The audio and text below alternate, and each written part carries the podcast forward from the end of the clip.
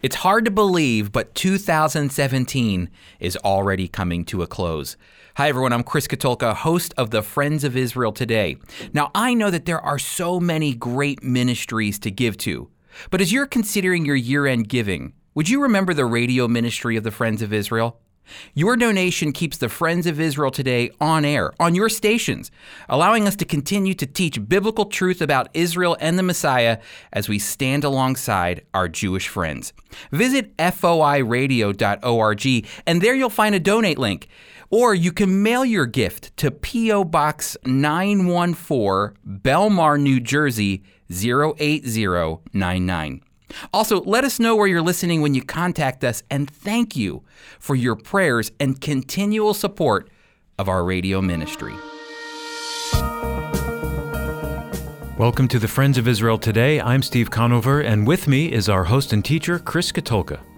For 75 years, the Friends of Israel has produced our award winning magazine, Israel My Glory. If you are not a subscriber yet, we'd like to offer you a free one year subscription. That's six free issues of Israel My Glory. Israel My Glory is a go to resource for everything a Christian needs to know about Israel and the Jewish people. Contact us at foiradio.org to get your free one year subscription to Israel My Glory. This Christmas season, we're looking back on the lineage of Jesus in our most recent issue of Israel My Glory called In the Line of the King. Our editor in chief, Lorna Simcox, wrote We highlight the five women embedded in the otherwise male lineage of the Messiah. These women coped with difficulties and unusual circumstances, but God's grace touched them all.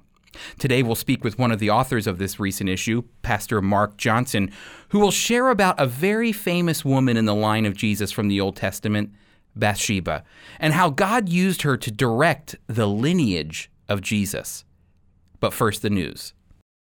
The Trump administration has put the Palestinian Authority on notice if they pursue prosecution against Israel at the International Criminal Court and they don't get serious about peace talks with Israel. The result is the closing of the Palestinian Liberation Organization's offices in Washington, D.C. Well, here's my take the PLO offices should have been closed decades ago. The Palestinian Authority still engages in acts of terror in Israel today, and they praise their terrorists as martyrs. You know, we can discourage this culture of hate by closing the offices of the PLO in Washington, D.C.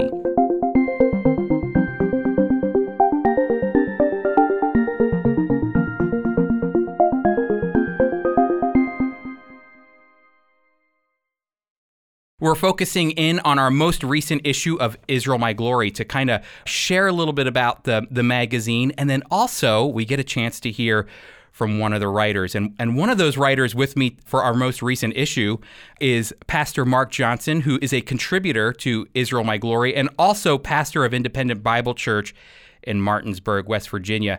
Uh, Mark, great to have you on the program. Thanks for being with us. Thanks, Chris. Great to be here. Mark, I'm going to start with this and I'm also going to end with it as we wrap up our discussion here. But, you know, when we look at these different women here in the line of Jesus, what does it say about God that we have these women and their stories in the lineage of Jesus the Messiah? What, do you think when you heard, saw these names pop up uh, as five women in the line of the Messiah? Well, first, God's not a chauvinist, He includes women as well as men. Uh, Jesus is the Savior of all mankind, Gentiles as well as Jews, uh, because um, these women were Gentiles um, who were brought into the line of Christ. And then all of them have some kind of scandal uh, mm-hmm. associated with their name, so that it's like the Holy Spirit brings the skeletons out of the closet and puts them on display as a way of saying, God is a redeeming God. He's a gracious God. He mm. loves to heal the hearts of the brokenhearted. He loves to to um, change people's lives, and uh, I think even the genealogy of Jesus, with including these women, speaks to that. I love that you said that God is not a chauvinist, and you know we live in a in a different culture now. But when when the Bible was written, like you said, the idea of women being within the the genealogy of the Messiah, or specifically these women, Gentile women, prostitutes, uh, people who've committed adultery, this aspect of women uh, it changes the way that you see God. And I always like to say our God is a countercultural God. Would you agree with me? Amen. He is. He's he's uh, uh, not a far off, uh, unapproachable God. He cares, and I think that the, uh, um, the, the the redemption and the salvation of um, all the sinners listed in the genealogy, but especially these women who were intentionally included in an unusual way for that culture, really speaks to God's grace and and and and His love for all people.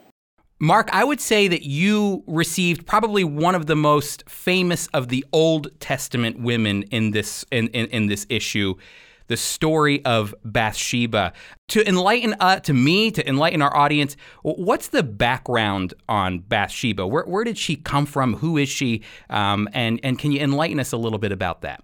Well, Bathsheba is famous, uh, infamous in in one sense, but we have to realize that she was a, a real woman in Israel, um, and she was. Um, the Bible says the daughter of Eliam, who was one of David's mighty men, David's most elite special forces um, uh, segment of his army was called the Mighty Men, and uh, Bathsheba was the daughter of Eliam, one of those mighty men. As she grew up, she was privileged to marry one of her father's colleagues, Uriah the Hittite, who was also a mighty soldier in David's most honored fighting force. Now, Although Uriah was usually referred to as the Hittite in Scripture, this foreigner evidently bonded with David and was likely a proselyte, uh, believing in David's God. And so um, uh, Bathsheba first shows up as, as a wife of uh, one of David's mighty men. A lot of people, I think we often get the image that Jerusalem was this large city. It was big. Uh, Jerusalem during the days of David was a very small city. It was a city, but it was a small city, and you have a connection point there.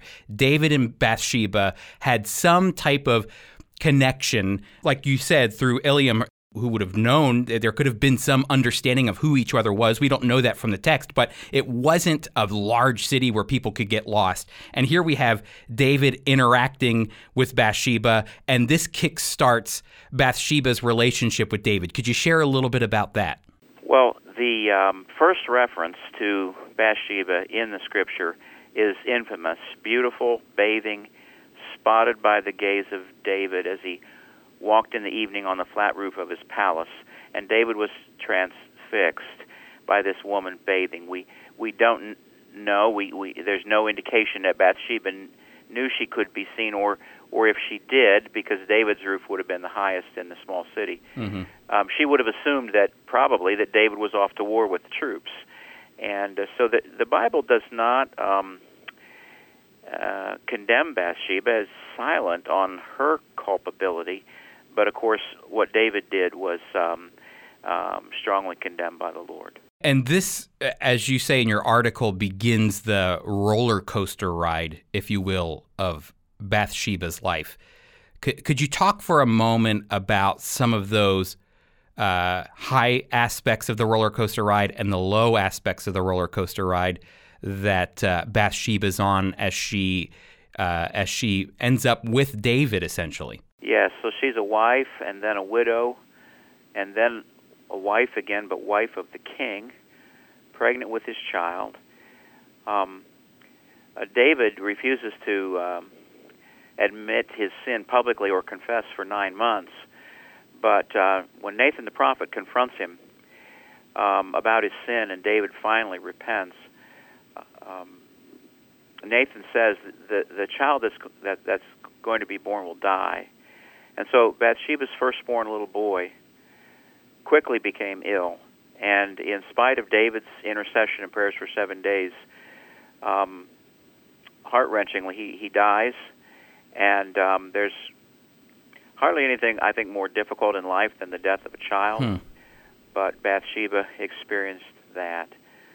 Um, later, um, it says that uh, David comforted her, and and God comforted them and in His mercy, uh, she becomes pregnant again with um, with a, a boy, and um, who will be Solomon. And um, uh, the prophet uh, gives him a nickname, Jedediah, beloved of the Lord. Uh, God's prophecy that this this next child will indeed be um, important, and he turns out to be the one who will carry on the royal line of David. And it's just amazing to think you end your article with this phrase, what a God. That we have a God that doesn't work in the realm of the perfect person, but that he takes the mess of our lives, really, uh, and he transforms them into opportunities to glorify him. You know, that we have a God that actually reaches down uh, into our lives, and all of our lives are messy. We all deal with issues. Some might not be as extreme as David and Bathsheba, but that God is actually able to reach in and to say, you know what, I'm going to show the world uh, that I'm going to transform this, change this, redeem this person, um, uh, this time, this situation for not for their glory, not for David's fame, not for Bathsheba's fame, or even Solomon's fame, but really for the fame of his glory. Uh, would you say that's true that God does work with the messes of our life? Amen. So true. God is writing his grand story, and it's when we see how we fit into God's story that our lives can begin to make sense. I love Ephesians 1:12 that says God works all things according to the counsel of his own will. But then in that same Ephesians 1, it tells us that the goal is to be to the praise of the glory of his grace. And God receives glory by displaying his grace, his undeserved kindness to us that deserve his punishment. So when we wonder how our checkered stories um, fit into God's grand story, Bathsheba would remind us that all things work together for good to those that love God, to those that are called according to His purpose. But it's His purpose is indeed to display His grace. What a God that He would um, provide a Savior for sinners like us. Amen. We've been speaking with Pastor Mark Johnson. He's the pastor of Independent Bible Church and a contributor to Israel My Glory. Mark, thank you so much for being with us today. I really appreciate it. My privilege. Thank you.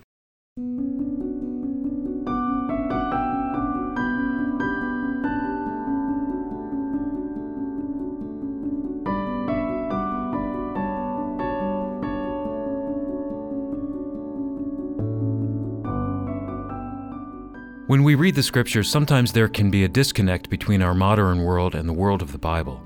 It's easy to forget that the authors were virtually all Jewish and that we worship a Jewish Messiah. And remember, Christianity is deeply rooted in Judaism. To the early church, Christianity was not a different religion from Judaism, it was the fulfillment of all that was written in the law and the prophets. The DVD entitled Jewish Roots of Christianity takes you to Jerusalem for eye opening insights into the link between Judaism and Christianity. You can watch various interviews by Israeli Christians, including the Friends of Israel's very own Pastor Menno Kalisher, the son of Holocaust survivor Zvi Kalisher. To order your copy of the DVD Jewish Roots of Christianity, go to foiradio.org or call our listener line at 888 343 6940. Again, visit foiradio.org to order your copy of Jewish Roots of Christianity or call us at 888 343 6940.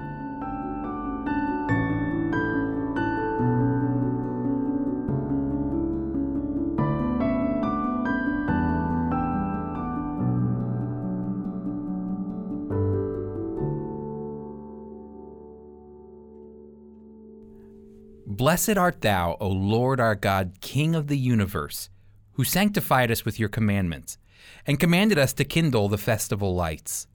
Blessed art thou, O Lord our God, King of the universe, who gave us life, and sustained us, and enabled us to reach this season of joy. That prayer that you just heard is the prayer that is said at the beginning of the Passover Seder. And I know, I know we're at the Christmas season. You're wondering why I'm talking about Passover. Well, this prayer is what is recited uh, at the lighting of the candles for the Passover Seder at the very beginning. And it's the lady of the house who lights the candles and says this prayer. And it's this prayer that kicks off the celebration of the Passover for everyone in the family. And think about this it's only a woman that can kindle, who can light these festival candles. And rabbis have long taught that without the woman to bring the light, the story of redemption cannot begin. For several thousand years in certain cultures, women were property of men and considered second class citizens. Like women in the ancient Greek world had only a handful of rights in comparison to the men of ancient Greece. Women in ancient Greece were unable to vote, they couldn't own land or inherit property. And in ancient Greece, a woman's place in the home and her purpose in life was simply to produce children. In ancient Rome, whether women were considered a full citizen or not, uh, they weren't permitted to vote either or to hold public office. Women in Rome, like Greece, they, they couldn't own property, they couldn't inherit goods, they couldn't sign contracts or work outside of the home or run a business. They couldn't defend themselves in court either. They really, women had no rights in the ancient Greco Roman world. A woman was under the full authority of her husband. And, and since he was considered the head of his family, uh, women really had no legal say in much of anything. So, although women might have been given the title in Rome of full citizen, uh, they didn't have the rights of a full citizen. And let me tell you something the reason why I'm talking about this, this is the one thing I love the most about the God that we serve. Uh, God has always been countercultural. He placed a value, a special value, on women long before any of these empires, the Greek Empire, the Roman Empire, were even a thought. Listen to this in Genesis 1:27. It says, "So God created man in his own image. In the image of God, he created him, male and female, he created them. Notice, male and female are created in the image of God, which means they have divine value in God's eyes. And the fact that he mentions both male and female together shows God gives them equal value. And I want you to think about the Bible you own and how countercultural it really is. The very idea that there is a book in the Old Testament with a woman's name on it is countercultural for its time. I know it not maybe not today in 2017, but when it was written, the idea of having a woman's name, Ruth, was countercultural. And, and think about it Ruth wasn't even an Israelite. She came to believe in Yahweh, the God of Abraham, Isaac, and Jacob. But in a day and age when women were second class citizens, God said, let's name a book after Ruth. It's crazy because even hundreds of years after Ruth, women of Roman society were limited in their public role. And you know, as a result of that, their names are far less frequently mentioned than men in Roman, his- in Roman history. Our God is countercultural. The rights of women in the Bible are much greater than they were in history until the 20th century. In the Bible, we see that unlike the Greco Roman world, women actually had the right to buy, sell, and own property and make their own contracts. These are the rights which women in countries like the US and UK didn't have till about 100 years ago. In fact, Proverbs 31 10 through 31 which is a passage that is read at Jewish weddings, actually, speaks repeatedly about women being business savvy as a trait to be prized. The Proverbs 31 woman rises early in the morning. She works with her hands. She trades goods. She deals in textiles and sells them. She's savvy with real estate, knowing what land to buy that will have the best value and produce the best fruit her ability to work doesn't conflict with her responsibilities as a wife or mother. Proverbs 31 says that this woman is valued by her husband, and the husband is popular with the people of the city because of her. She provides food for her household, which means she's feeding not only her husband, but her children as well. And my favorite, after all of her know how and strength is already shown in her abilities in Proverbs 31. It says this She opens her hand to the poor and reaches out to the needy. She gives of herself in every way, even to those who are less fortunate. Does this woman sound like a second class citizen? Does this sound like a woman who has no rights, no say, no freedom? That's because our God is a countercultural God. Even before the women's rights movement, women were given a seat at the table and were valued as a part of God's plan. Think about it. There would be no Isaac in the Bible without Sarah. There's no Jacob without Rebekah. There's no tribes of Israel without Rachel, Leah, Bilhah, or Zilpah. There's no Moses or Passover story without the bravery of Shiphrah and Puah the midwives who stood up against Pharaoh's demand to kill all the Hebrew sons. There's no Barak without Deborah. Uh, there's no walls of Jericho falling down without Rahab. And there's no Messiah Jesus without Mary. Our most recent issue of Israel My Glory isn't only about the five women in the line of the Messiah, it's about how God used men and women equally to carry out his sovereign plan. I want to end this segment reading from Luke chapter 1, verses 46 through 55. It's a song from Mary after her cousin Elizabeth called her blessed. It's called the Magnificat. And Mary realizes the vital role she plays in mothering the Messiah and praises God for showing her favor. Listen to this. And Mary said, My soul magnifies the Lord and my spirit rejoices in God my Savior, for he has looked on the humble estate of his servant. For behold, from now on all generations will call me blessed. For he who is mighty has done great things for me, and holy is his name. And his mercy is for those who fear him from generation to generation. He has shown strength with his arm. He has scattered the proud in the thoughts of their hearts. He has brought down the mighty from their thrones and exalted those of humble estate. He has filled the hungry with good things, and the rich he has sent away empty.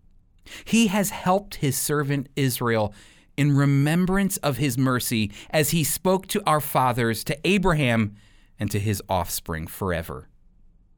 My friends, Mary, a Jewish woman, was used by God to bring light into this dark world. And I, I think that's why that Passover uh, prayer is so important because remember, it was a woman that could only kindle the festival lights.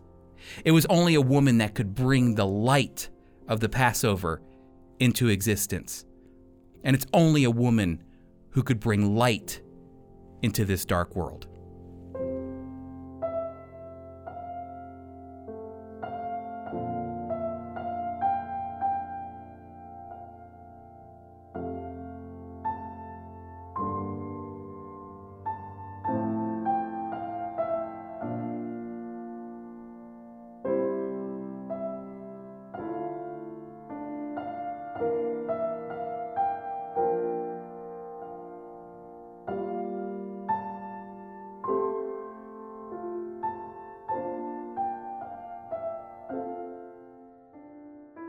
Chris, as we close, do you have any thoughts before we go? Yeah, I just want to say thanks to Mark Johnson uh, for joining us on the program to share about Bathsheba. And I just want to say this uh, the story of Bathsheba is a reminder to me, and, and I hope for you, that God can redeem our failures for His glory. Thank you, Chris. To order the DVD Jewish Roots of Christianity or to get your free subscription to Israel My Glory magazine, visit foiradio.org.